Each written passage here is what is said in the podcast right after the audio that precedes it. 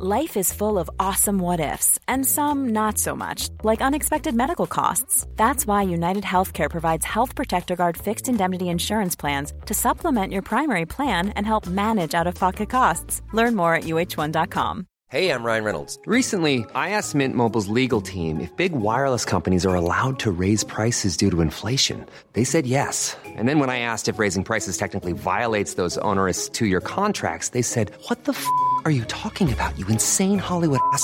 So to recap, we're cutting the price of Mint Unlimited from $30 a month to just $15 a month. Give it a try at mintmobile.com slash switch. $45 upfront for three months plus taxes and fees. Promo rate for new customers for limited time. Unlimited more than 40 gigabytes per month. Slows. Full terms at mintmobile.com. Gabby Roslin Podcast.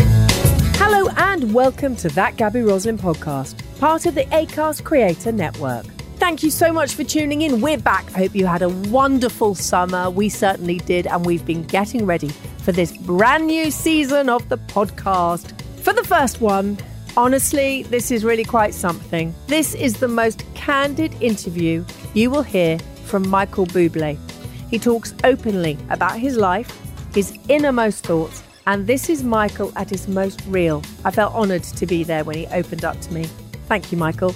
And by the way, you have to listen out for someone else very special popping by to say hello. That someone is extremely well known for his music too. Oh, and yes, he takes a few photos. Don't forget, you can keep up to date by following and subscribing, please, to the podcast, where a new episode is released every Monday. Leave us a rating on the Apple Podcast app.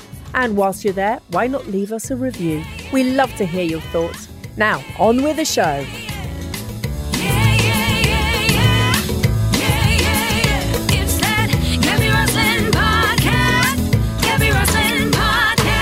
How you guys doing? Oh, I love you, Mr. Bublé. Hi, Gabby. How are Hello, you? Gorgeous. I'm good. I'm good. I, I try not to creep on you too much on social media, but uh, you're always you're always busy, huh? You don't stop, do you? You literally do not stop. No, but I love it. Like you, we both love what we do. I think I'm not loving it as much as you are. I think I'm feeling like a little bit like it's. I'm getting a little.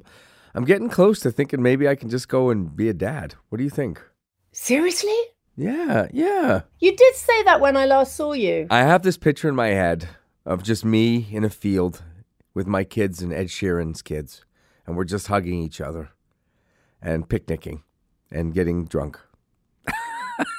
Okay, can I please come too? Uh, because you're, you're I love so you and I ab- love absolutely. Ed. You're welcome. Yes, He, he's just actually you two remind me of each other. he's a great dude. How's it going there? What are you? What's happening? No, it's all good. It's all good. And excuse me, can we just talk about your social media? I Oh, mean, sure. whoever is doing your TikToks and your videos, please, how good are they? And they make me laugh every time. Oh, I think cute. they're good with the tricks. Well, I uh, it's me doing it. No. Yeah, and I suck at it, and I have more fun because I suck at it. And uh, you know what I really? Lo- it's funny. I just did a thing where I TikTok hired me to go and believe it or not, talk to other artists and stuff about what it is to do the TikTok and do the TikTok. Listen, I think it's ridiculous, but I love, like you do.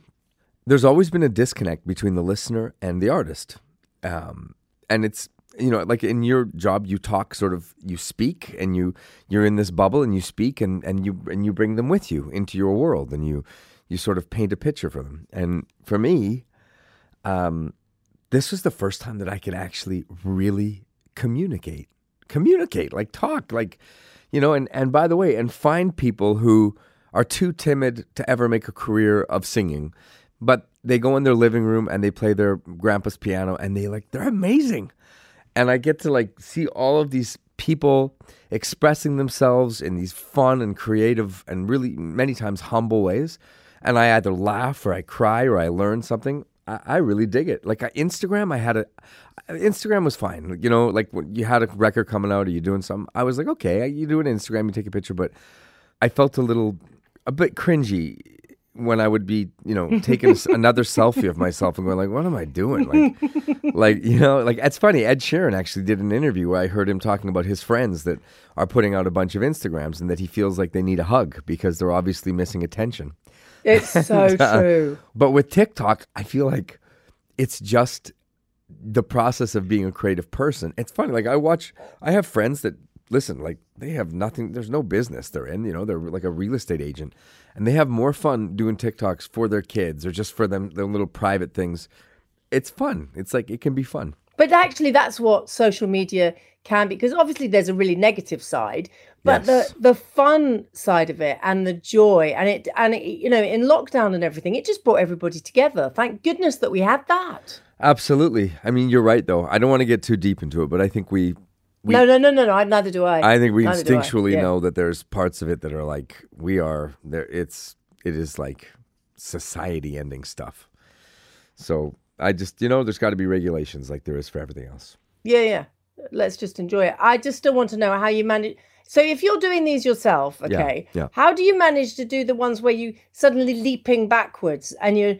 I, Oh, I, oh, I those ones? No, no, no. Trickery. Those like those little ones. There's a, a guy who his name is Peter Quinn, and he's this really really talented, sweet young guy uh, from L.A. And so when I when I was there, this guy Derek Hough, who's a one of America's great dancers, yes, uh, yes. great I know Derek. entertainers. He said, "Hey, I got this guy named Peter Quinn. He's amazing, and he'll come to your house, and it's quick, and he shoots all these kind of cool things, and he does these special effects." And he was amazing. Like we two hours at my house, and he was like, "Okay, now do this. Now flick yourself here. Now do this." And we just shot about I don't know eight or ten of these really cool, uh, little viral, little loopy kind of things, and uh, it's amazing. I have no idea how he does it. I just did whatever he said to do. It's magic. Yeah, It's magic. You see, when I was a child, I never wanted anybody to tell me how magic worked because I wanted to be able to say it's magic. And I get the feeling that you did you want to know what was up their sleeve or did you like the magic? I am not smart enough to know what is up their sleeve. I, I don't. I would not understand uh, uh, for a second uh, all of the technical things that go into to him making that kind of magic. There was one where I was in a bubble. He said, "Let's do this thing like Bublé in a bubble, where you get in this bubble and then it goes up and it pops and you fall down." I said, "Well, how are you going to do that?" And he brought out this weird green, like little scrim thing, and he held it behind me. And he got me in a big bar chair, and he said, "Now jump off the bar chair." And I said, "Okay." He says, "Yeah, but jump off and pretend like you've fallen a far away." And I did, and I did it, and I felt like an idiot. And then about two weeks later, he sent me he sent me that uh, he sent me that thing. You know who's looking at me right now? Wait, wait, wait. Hey, Bry. Look at who's looking at me right now. He's creeping at me, looking in the studio. My favorite singer songwriter of all time, Mr. Bryan Adams, and I'm sitting in his Hi, studio. Mikey. How you doing? no. I'm good. Say hi to Gabby. Say hi. Hello. How are you? Hi Bryan, how are you? Who am I speaking to? It's Gabby Roslin here. I just want to know, do you also jump out of bubbles? Because Michael was just talking about the fact She's that talking on about the TikTok Instagram and TikTok, he's jumping out of bubbles. I, I have never jumped out of a bubble, but I mean, I'm in a bubble right now. He has jumped out of a plane. I know that. That's right. nice to speak to you. He'll pass you back to Mike. See you later. hey, man. Thank you very much. Thank you, All right, buddy. Bryan. Take care. So yeah, sorry, Gabby. We're we're recording with this interview in. I a was stu- about to say, where are you? Well, I'm in Vancouver. I'm in a studio where I make I make a lot of my music, and it just happens to be Bryan's uh, Bryan Adams' uh, studio. It's called the Warehouse, and so he's uh, he, I think he's just he's doing something here. So he just we're gonna go out for dinner tonight, and he just came down to say hi. So Oh my! Do you, have you any idea how showbiz that just sounded? So I'm in Bryan Adams' studio, and we're going to go out for dinner tonight. That's that's yeah, showbiz. but there, no, but isn't it a joy? It's not very showbiz. We my manager has managed Bryan since he was 18, 17. And, and managed me for the last 20 years. So it's like we're stepbrothers or some weird kind of thing. Oh, okay. You're related. Yeah. I, I'm. Yeah, that's fine. You're related. Do you know? When I love the way you still have this. Um, and we were. So I think it was one of the very first TV shows you ever did in the UK was with me and the late great Terry Wogan. Yes, I And. I remember then thinking you had this wonderful wide-eyed look, um, the way you looked at the world, it through child's eyes, and I mean that as a huge compliment. And I think I wish we could all hold on to that for years. But were you like that as a child? I know that's a really weird thing to say, but you hmm. just have this incredible way of looking at the world. I think I was. I think I had a, a sense of wonderment. I think it's why I loved, I loved drama and movies, and I, I mean, I loved music and cinema, and I loved the way that. I think instinctually, even as a kid, without being able to eloquently tell you, or you know, exactly what I what I meant, I loved that cynical. I knew the world was cynical, I knew there were cynical people. I knew there were people Did that you? were, of course. I, I, but I, I think there were there were parts of life where I would go to the cinema, and I would watch the lights come down, and I would see the most cynical people lower their guard for a moment, and allow for that childlike wonderment to set in. And uh, and I, I, I always loved cinema first. It was my first love more than music, and it was for that reason. Was that, you know, just for this brief moment, the most cynical of us could could suspend our disbelief, and the good guy could win.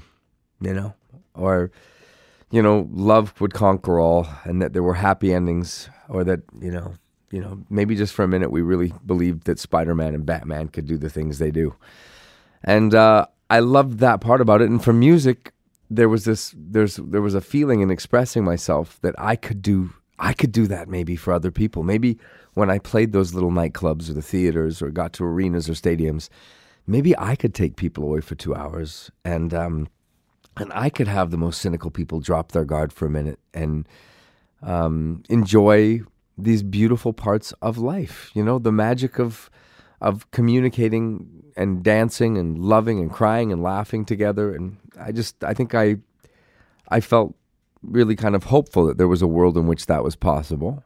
And then I think I started to lose it, like everyone else does.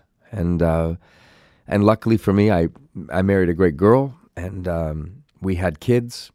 And through my kids, I started to see life through their eyes. And that became, for me, it was enlightening. It was refreshing. It was, uh, listen, there's, it's a crazy, sad, angry, scary world. And, um, and just like you or anyone else, I get, I get down and I get frustrated and I get cynical and I get, I get angry. Um, I fear for the future of my kids and their kids. But at some point, uh, you have to, uh, or I do anyway, just maybe to protect myself. I just I try to to make sure that I still believe in those in those things. That's interesting you say that it went because, uh, you know, over the years, and I've interviewed you and seen you, and I've seen you perform, and I've been at charity events with all of those things. I would still say that out of all of the people I've met, and I, I, I think you're wonderful. I really do. I, I love your company. That you still have this wonderful way of looking at the world. I love you for saying that. I think if you talked to my wife yesterday, you would think I was just a dickhead. Because That's- that's a wife yesterday I was grumpy and I was complaining about all this stuff, and she said, "Like, what's wrong with you, Mike? Come on, man, be grateful." I said, "Like, okay, all right." now we all have our things, right? We do. I, it's funny, you know, as I go on, as I'm about to go on this world tour, in, in a week from now or something, I think Friday I leave and I'm going to go to Europe, and I, I'm, and then of course I do these stately home, the stately home tour through the UK. I have to put myself in a in a mental state where, if I'm not feeling it, I have to remind myself and go, "Hey, this is a beautiful opportunity, Mike, to go and do this again, to enjoy this again. How lucky are you?" And I have to remind myself over and over and over again, like we all do. We all do it. Like I, I don't care Yeah. what you do for a living. It's it's easy to get to get in that place, but um, man, life is good. I love the way that there was something I read um said that your wife doesn't get your sense of humor. And I just uh, that because you have a very you have a wicked sense of humor. You like to be naughty and and I, can imagine her now from you just saying stop being a dick that she that she might say that a few times. Oh, and she doesn't. Yeah, and she when I say she doesn't get, I think she finds my humor sophomoric.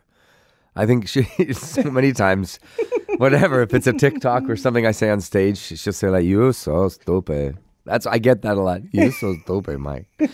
Um, thank God she she just is patient with me.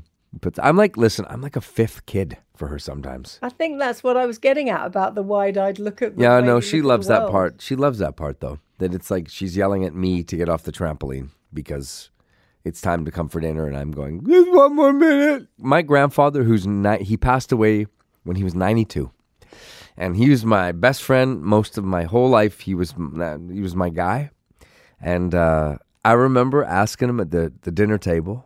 He was about 90 years old, and I said, "How does it feel to be 90?" And he he looked at me and he said, "Sunshine." He said, "My body's 90." And then he pointed to his head and he said, "But up here," he said, "I'm 17." And I said, "You really?" I said, "You really feel that?" He said, "Oh, sunshine." It's. He said, "I'm a kid. I'm just a kid. I still feel." He said, "I." I'm. He said, "I, I am deeply frustrated by my body and how slow it is and how tired I am and you know the age is obviously he's 90 years old." He said, "But my, my I'm just a kid." He said, "I've never changed." And you know what's interesting too is that sometimes now I'll watch one of my little boys smile, and I will see my grandpa in, in so deeply oh. in that smile, and I'll and I'll turn to my wife and I'll actually say, "Look, you know, I see him, and I remember." And, and I feel that I feel the same way my grandpa feels because inside I feel like I'm I'm just sixteen or seventeen too. Oh, we don't we don't really grow up. I love that. Did so? Is, did he call you Sunshine? Is that what he called That's you? what he called me, Sunshine. And he and my Zio Butch, they were, you know, his his younger brother. They came all over the world on every single tour I ever did. They came with me, and uh, and they hung out with me and the guys, and we called them the Sunshine Boys. That was their names. the Sunshine Boys getting into trouble, and they were talk about cute. At that time, they were in their mid seventies, uh, early seventies, going you know going up into their. My grandpa traveled with me till he's late eighties. My my uh, sadly his little brother passed away, and that was devastating for all of us. But they would come everywhere. I mean, every country, um, and they were just like one of the boys, bad boys. Isn't he the one that you that used to play you jazz when you were a child? Yeah, my whole life he played me. He gave me, he told me, he gave me guilt trips. You know what he'd say to me? He'd say, "Sunshine." He said, "Grandpa's an old guy." Okay, this is I'm talking when he was now in his, I guess his probably his mid fifties. I mean, so young, and to me he was ancient. But and he would say, you know, could you just learn these songs for me? You know, before I, you know, Grandpa's heart ain't great, and uh, just in case somehow you learn the Mills Brothers for me. There's a couple songs for the Mills Brothers. Here I got the Four Aces, a little bit of Dean Martin, a couple Dean Martin songs. And uh, would you learn? and he would he would put cassettes together. We'd sit cross-legged on the floor, and he'd take old old um, uh, records, uh, you know, albums, acetates, and he would put them onto these cassettes. And he would say, "Okay, kid, go and you know." So I would learn all the words, and uh, I would then I'd sit at the, the dinner table with him and Grandma, and he'd say, "Okay, why don't you show what did you, what did you learn here? You got a Bob, you got the Bobby Darin stuff. You, did you learn the?" And I would sit and sing them. I mean, to this day, no kidding. I mean, you can name if you name a standard. I know it sounds nuts, but I think I could sing every word to any almost any standard you. I mean, just any standard. I think I would be able to nail it. So, but so he taught he he was the one that gave you that joy then in your heart of of that sort of. Well, I had. It's interesting. The reason that we that it was so simpatico is because even at 13 years old, when I first heard uh, Bobby Darin, or I first heard uh, Vic Dana, or Al Martino, or Tony Bennett, I I was infatuated by it. I just didn't understand how.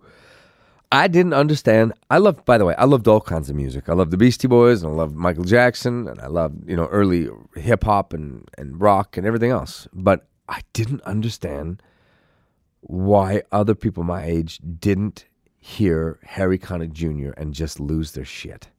I just didn't understand. Really? Like I, to this day, I don't understand. To this day, I go like, okay, wait a second. So they're, it's incredibly musical. They're the greatest melodies ever written. They're supported by, I think, some of the most timeless, wonderful, romantic, sometimes nasty, sexy lyrics ever written. Uh, the grooves are fatter than any hip hop or DJ will ever give you. I mean, everything has come together here. The musicianship is is incredible, infallible. How could people not hear this and go, "Oh my God, I got to have this in my life"? And um, I just, to this day, I'm dumbfounded by by the fact that it's somehow this music is, you know, not as mainstream as I think it should be.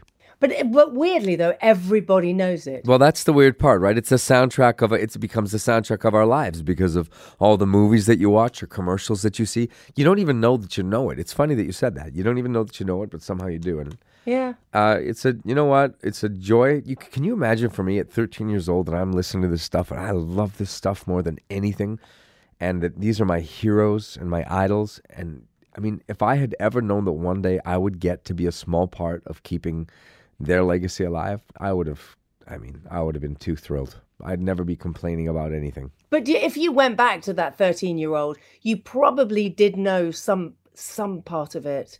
You must have. You mean that I would be here?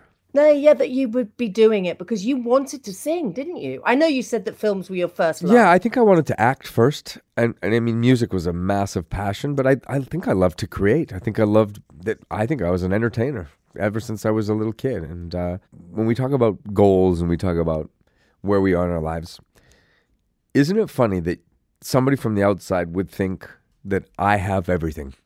I mean, I've got an incredible career, and man, I've done so great, and and it's. Uh, but do you know how miserable I am about all of it? I mean, seriously, that that it it'll just show you that if you think that money or success or some kind of fame will fix the things in your life and that you will find clarity and true happiness, it's bull. You never find it. You always want more. And I don't care what station you get to or how far you get. Can I ask you something? Would you be, I mean, and just be honest, because that's all I want you to be. Yeah, yeah, yeah, yeah. Go, go, go, go. Are you just content? I mean, I'm asking you something. It's in your when I when you're alone and you're in bed alone and your your eyes are closed and it's nothing but you in the dark universe. Are you content, or do you think shit? I'm I can do more than this. I'm better than this. I just I want more than this. Uh, well, I'm one of those, and I always apologize for it, and I, and it's a really stupid thing to apologize for. But I've even when I was a child, I've always been incredibly happy.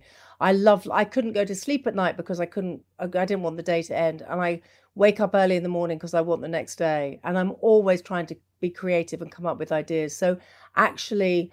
I am very lucky and I'm very aware how lucky I am because if you ask yourself that question, I think you might not have the same answer as me. I don't think I do. Hmm. I'm serious. I that's what I'm saying is like I I think I used to think that once I had these things, these levels of success or the whatever it is, and in, that and, and monetarily or that oh my god, like now it's life is good. I can just enjoy. But it's funny because it's I uh I'm always it's interesting. Even my manager will call and say, "We did this. You sold this. The record's number one." And my first instinct is to go, "Okay, that's great, but uh we what do we think about the second single? And what about the American tour? When does that go on sale and what do you think of Yeah. that? Like it's always you know what I mean? There's always this this ambition that sort of burns and, and never it just never goes away and I have a hard time. I gotta really remind myself to try to be in the moment and to appreciate the you know, the life I've had. It's but it's hard. Hey, I'm Ryan Reynolds. At Mint Mobile, we like to do the opposite of what Big Wireless does. They charge you a lot, we charge you a little. So naturally, when they announced they'd be raising their prices due to inflation, we decided to deflate our prices due to not hating you. That's right. We're cutting the price of Mint Unlimited from $30 a month to just $15 a month. Give it a try at mintmobile.com slash switch. $45 upfront for three months plus taxes and fees. Promo for new customers for limited time. Unlimited more than 40 gigabytes per month. Slows. Full terms at mintmobile.com. There's never been a faster or easier way to start your weight loss journey than with PlushCare. PlushCare accepts most insurance plans and gives you online access to board-certified physicians who can prescribe FDA-approved weight loss medications like Wegovy and Zepbound for those who qualify. Take charge of your health and speak with a board-certified physician about a weight loss plan that's right for you. Get started today at plushcare.com slash weight loss. That's plushcare.com slash weight loss. plushcare.com slash weight loss. Many of us have those stubborn pounds that seem impossible to lose, no matter how good we eat or how hard we work out. My solution is PlushCare. PlushCare is a leading telehealth provider with doctors who are there for you day and night to partner with you in your weight loss journey. They can prescribe FDA-approved weight loss medications like Wegovy and Zepbound for those who qualify. Plus, they accept most insurance plans. To get started, visit plushcare.com slash weight loss. That's plushcare.com slash weight loss. So going back to the first thing that you said about maybe leaving it all and just being daddy, is is that? Do you think that is something that you would really that you need? Maybe that's what you need to do for a while. I, don't know a friend that doesn't have the same thought. I mean, we never do it. No one ever seems to really do it. Very few of us are brave enough to say, "No, I just, you know, I just want to do this." but I think it's it's a fantasy that. Do you know what I mean? It's like I, I it's funny. Yeah. I, my wife, I watched my wife kind of go through it in her first couple pregnancies, where she got pregnant, and I remember very clearly. She said to me, "You know what, Mike? I think I would be good being a mom, and I don't know that I need to go and make movies anymore." And I don't think I, I just don't think my ego needs it. I think I'm, I, you know, I'd love to just be a mom. And this for about we got so we had our first, and I would say about six or seven months later, she, I would start to see her go, "Who am I? You know what? Yeah, wh- that I get. Who, who, who am I, Mike? Like, am I? What am I? Just a mom? Like, what happened to this other part of me? Like, and I could, and and it happened twice, by the way, twice in a row, where the same thing happened, where her identity, her sense of fulfillment, wasn't as tied up as mine, I'd say was, but it definitely was, and and I don't know that that was ego as much as there was a part of her that she's just such a creative monster that um she had to create. Do you know what I mean? And and Yeah, once get that, that part was gone, yeah, the fulf- it was like this fulfillment and sense of I- identity was like, uh oh, uh oh, no, no, no, no, no, no, no. I, I, yes, I still need to do that. But it was funny that she had sort of tricked herself. Um, you know what I mean? And really felt, no, Mike, I think I'm good without it. And I, it's the same thing when I say that to you in a joking way at the beginning. I say, hey, you know, maybe I'll just be a dad. I think it's it's a trick.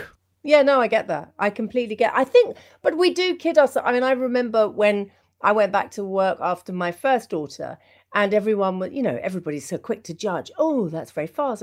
And I, I remember just admitting, I'm I'm mum first, but I'm a, I've wanted to do what I do since the age of three, so I'm not going to stop doing that. And I want I want both of my girls to see that mums can go out there and work but that's my decision that's my choice and i do do get moments where whatever you want to call it the guilt or the Yes. the mum you know any of those course, things yeah.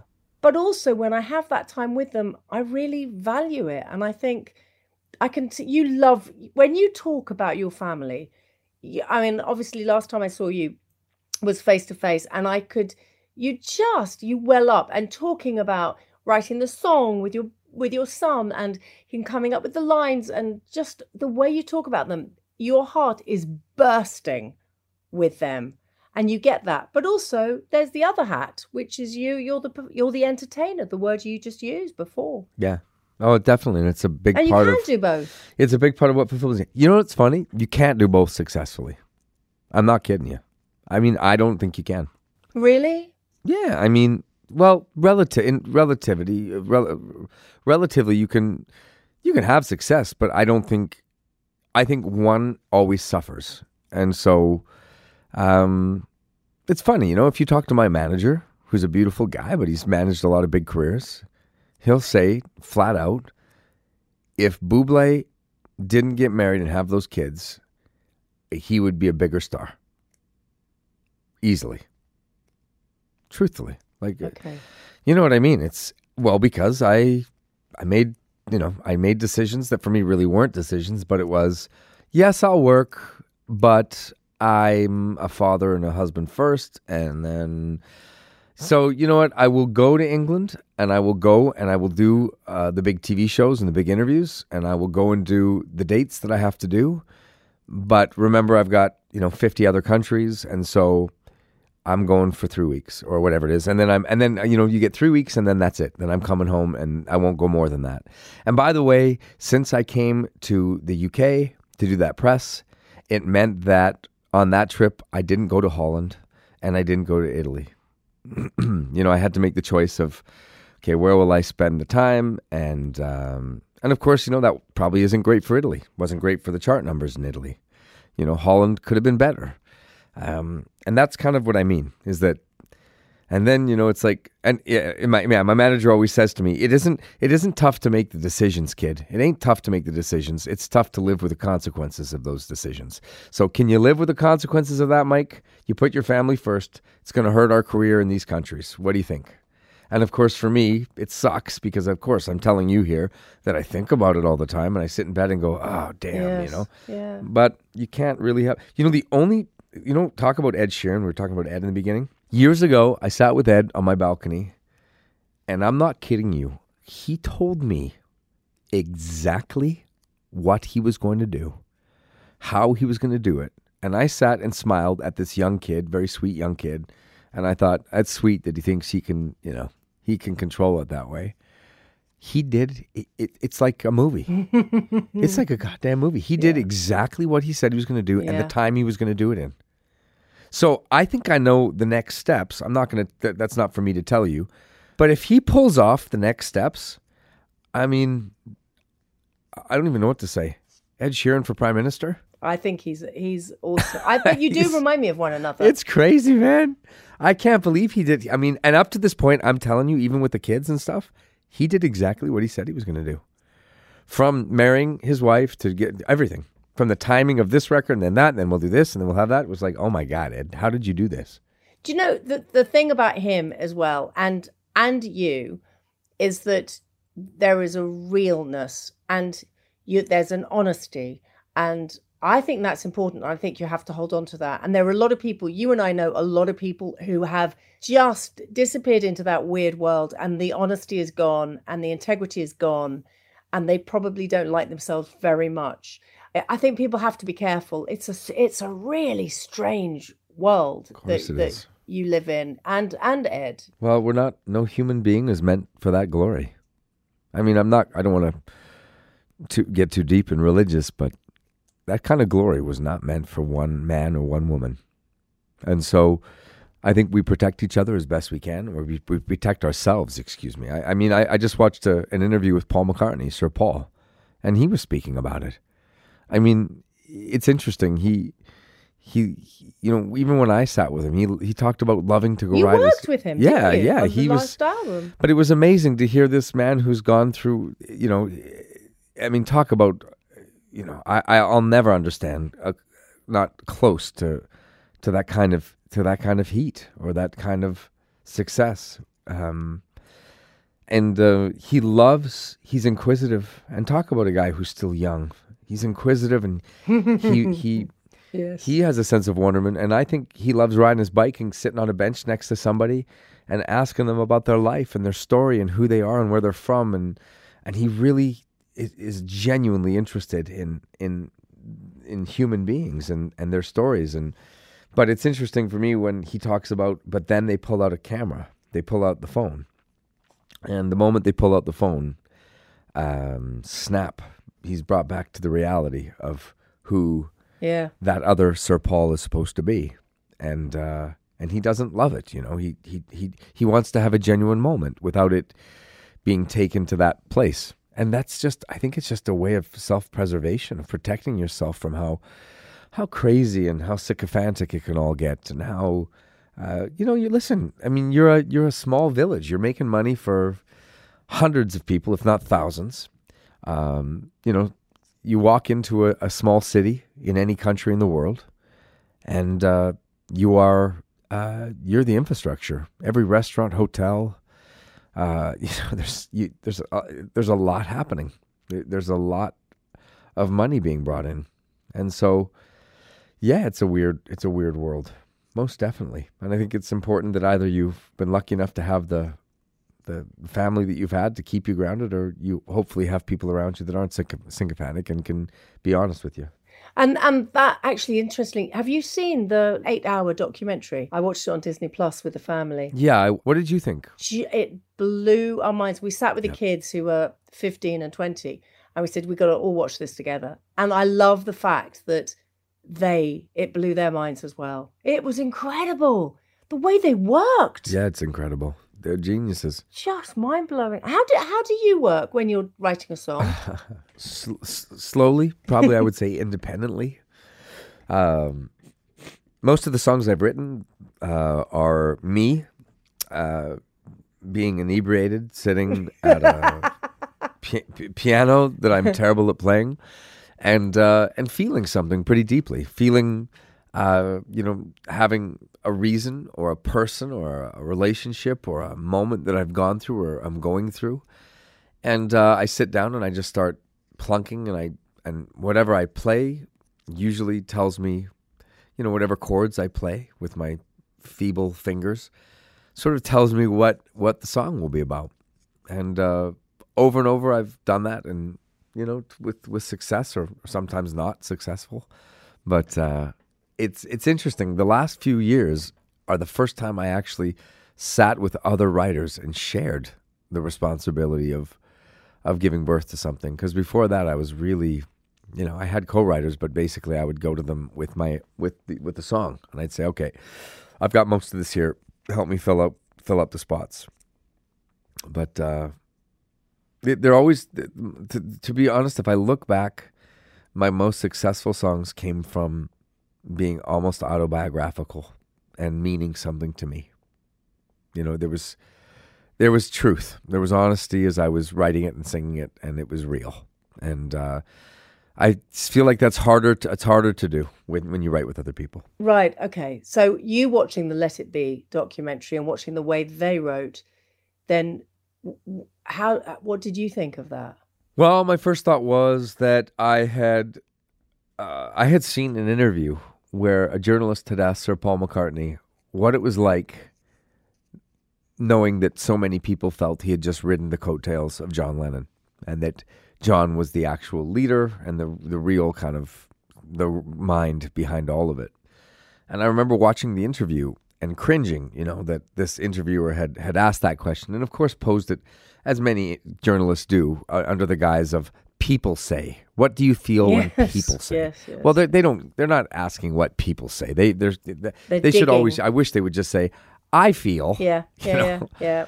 So he asked he asked Sir Paul this question, and uh, and interestingly enough, Sir, Sir Paul's this is now uh, this is probably in the probably early '80s or something that this interview comes from, mid mid '80s, let's say, maybe late late '80s, and Sir Paul, his body language, he it seems like he gets even more relaxed if that's possible instead of getting defensive or, or tightening up, his body language gets more relaxed and he answers and says, Well, I mean, he says, uh, John Lennon was, was an absolutely inst- astounding musician, a wonderful writer, and, uh, and a wonderful partner. And by the way, so was George Harrison.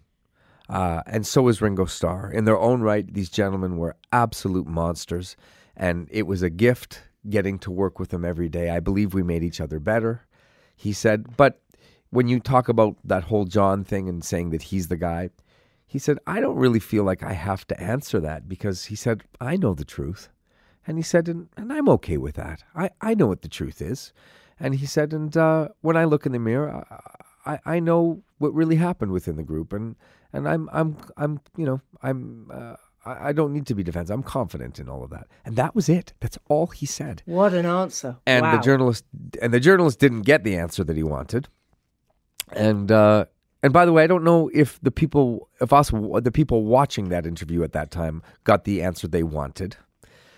But here's what's crazy: is more than 20 years later, we watch that documentary and we see with our own eyes and go, "Oh my God, it wasn't all John." Mm. Sir Paul is the guy. Sir Paul is a mastermind and a leader and a ferocious, ferocious writer, musician, almost imposing his will uh, when necessary. Um, and no shit, he didn't have to tell anybody he was great. You know why he didn't have to tell anybody? He didn't have to tell him because you know what? He is great. And that's the difference between that's the difference between greatness and and adequacy. When you're good, you don't have to tell people because you know what? At the end of the day, they're gonna find they're gonna find out. So that was that that documentary for me was just a mind blower. I, you know, and thank God I didn't watch it until after I'd worked with them because I think, I think it would have really, I think it really would have intimidated me because I walked in and I was so grateful but so aloof in our session. You know, I walked in and said, "Hey, man, you know, I'm so happy you, you're doing this with me and." You know, here's your there's your room and let's do this. You know, I you know, you're in charge, man. And uh you know, I was really just so happy to be in the moment with the guy. I, but if I had seen that, I might have been a little more intimidated. I love that you didn't. I love that you didn't. I, it must be quite lonely, though. You saying that you write on your own. I can imagine just just sitting there with your thoughts and with yourself. That's why you know your music is so honest and and touches a lot of everybody who listens to it touches their heart. Never lonely. Never Ah. lonely. Just you know what it is. I think it's a mass. Um, uh, I think it's a matter of control. Compromise breeds mediocrity, and I felt so many times with my personality when I sat in a room with other writers, I compromised. Ah, that's interesting. So I would, you know, a line would a, a line would be written, and I would go, God, that doesn't ring true for me. And the other writers would say, Ah, yeah, it's good though. It rhymes and it kind of fits with what you're saying. And I'd go, Yeah, okay, okay, because I don't want to be a jerk. All right, but that compromise, it honestly, it didn't. It wasn't the best thing for the song many times. And for me, even though I, like I said to you, I was very independent. I liked I liked taking a long time to choose the right words, the right sentiment. Here's how I would say it, and here's what rings true for me to say, and here's the right melody, and here's the hook. And by the way, I wanted the hook to repeat three times, not two. And I know that you're going to tell me as a songwriter that that's incorrect and that it's wrong in the wrong form. But I didn't read. I never learned to read or write music. I never went to school to learn what the right form of a song was. I just did what felt good. And that's, a, by the way, going back to Sir Paul, that was interesting for me to see that side of, of him as a musician. Him going, I didn't, I don't know, I don't read or write it. I just, I feel it, you know. And I think for me, that was a big part of, you know, getting to sort of hold on to things. Yeah, oh, I get that. I absolutely get that. But I just you, I get that you're you you like people around you, but you you're it's a it's a sort of strange mix. But I, I mean, obviously, I've never seen you in your uh, home environment and on your own. But you're so good with people. You know, I mean, I've seen you um uh, work a room. Uh, we were at a charity event, Nordoff Robbins, and um, everyone was trying that, to raise money to, to come and see you and to get a box at the O2, and and you were bidding against the people to come and see yourself. It was hysterically funny, and I was hosting the event, and everyone was loving it. But my goodness, and I'm going to go back to that word that you used, entertainer. You really, you're great with people. You know how to work it. I don't, you know what? I think if I thought about it that way and I was trying to work them, I just don't think, I think people would see through it so quick. No, but I use that phrase. over. I don't mean that you're what. No, I don't I mean know, that you're I know, what- I know master. exactly. I know. ex- No, no, no. I know exactly what you mean. I, I think that uh, I, I think I'm a sensitive guy. I think um, Yeah. my mom and dad filled me and my sisters with, a, a, I think, a, probably a great sense of empathy, and I think that made me good at what I do. I think that I was very Canadian or British, if you want to call it that. Very, I'd say courteous. Still strong in getting what I want and what I need, but having the ability to articulate those things somehow, even though I don't have the the musical knowledge uh, to, to to to be correct in how I articulate that. But getting what I need and hopefully in a kind way motivating the people around me to want to to do their best to you know to to bring you know those those thoughts to fruition and to bring those you know those obtuse or sometimes weird kind of ideas and to really make them real. And um I've been very lucky though. I'm I'm surrounded by people that are like-minded and um you know uh I think when you have that kind of joy I think it's infectious. And I think I I always loved what I did. I had so much reverence for the music and for the people that had come before me, and uh, I think I just always, I just, I would go into a room and I was. It's funny, you know, when I really think about it, if I really am honest with myself, my favorite part of what I do for a living is creating, and whether that's the process of sitting and writing the music or going into the studio and watching a concept come together or walking on stage in front of thousands of people and having a genuine moment where something you know there's life given to something or moment or something that I say or a, a- you know a moment that can really is connective and connects the audience and me together.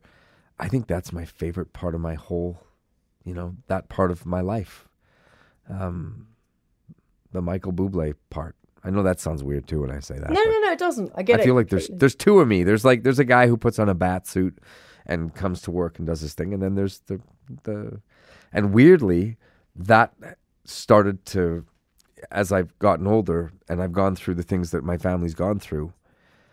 That has changed too because more and more those two separate personalities and people became one. And uh, for years and years, Gaby, I would go on, I would go on uh, stage and and it was me, but it was also me trying to find the coolest parts of you know the the the, the characters that I loved, and I would I would build this this really cool character on stage that you know was Teflon, and um, more and more I started to become myself, and there was this great joy and comfort in just me being me, and getting to be surrounded by all these beautiful people. It's funny. I say it every show, every single night, whatever I, wherever I am, whatever I do, I hold my hand up in the air, and I say to them, "When you see me put my hand up in the air, it's me signifying that this glory was made for no man or woman. I come here to spread the good word, and that's it. I work through whatever you want to call it, the universe, God. I, I'm not here to tell you what you should or shouldn't believe, or what book you should read or not read. Um, I'm just telling you that I feel that, you know, I, I'm a conduit to to whatever that thing is. How wonderful. And that's why you, that's why you get such a connection with your audience and with your fans. Uh, Michael, listen, I thank you for this. I I could spend far too long. I I, could, I literally could talk to you f- forever because you're just a genuinely good person and a, a joy to always. Same here. I keep. to. I forgot. It's funny when we started. I forgot that with this was that we were even on tape. So thank God I didn't say any other stupid things. No, you said nothing stupid. nothing stupid. Tell your wife it was I actually, when we started talking, I was like, "Hi, how are you?" it's like I have to have people remind me, "Idiot, idiot, No, this no, is being taped. No, This will be forever." Yeah, but also everything you said was was wonderful. I like I said, I think you're you're great company and also Likewise, same as you. You are but, too. but that you say you're in touch with the you're getting closer and closer to you when you go out on that stage. And the Michael that I've interviewed many times and the the guy that I've seen out on stage, I, I it, it, you're you're a showman, of course you are, but it's it's very real. Bless you. Thank you, my darling. Thank you so much. God bless. Take care. How amazing was that? The wonderful Michael Bublé, who I adore. Thank you, Michael, for being so open and honest. And thank you so much for tuning in. On the next episode of the podcast, the lovely Josette Simon OBE. Oh, what a delight she is to chat to.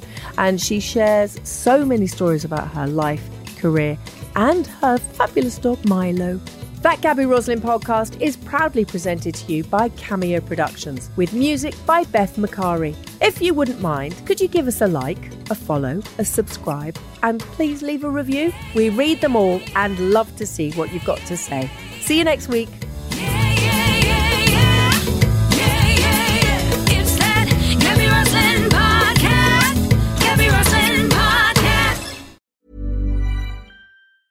Hey, it's Paige DeSorbo from Giggly Squad. High quality fashion without the price tag. Say hello to Quince. I'm snagging high-end essentials like cozy cashmere sweaters, sleek leather jackets, fine jewelry, and so much more. With Quince being 50 to 80% less than similar brands.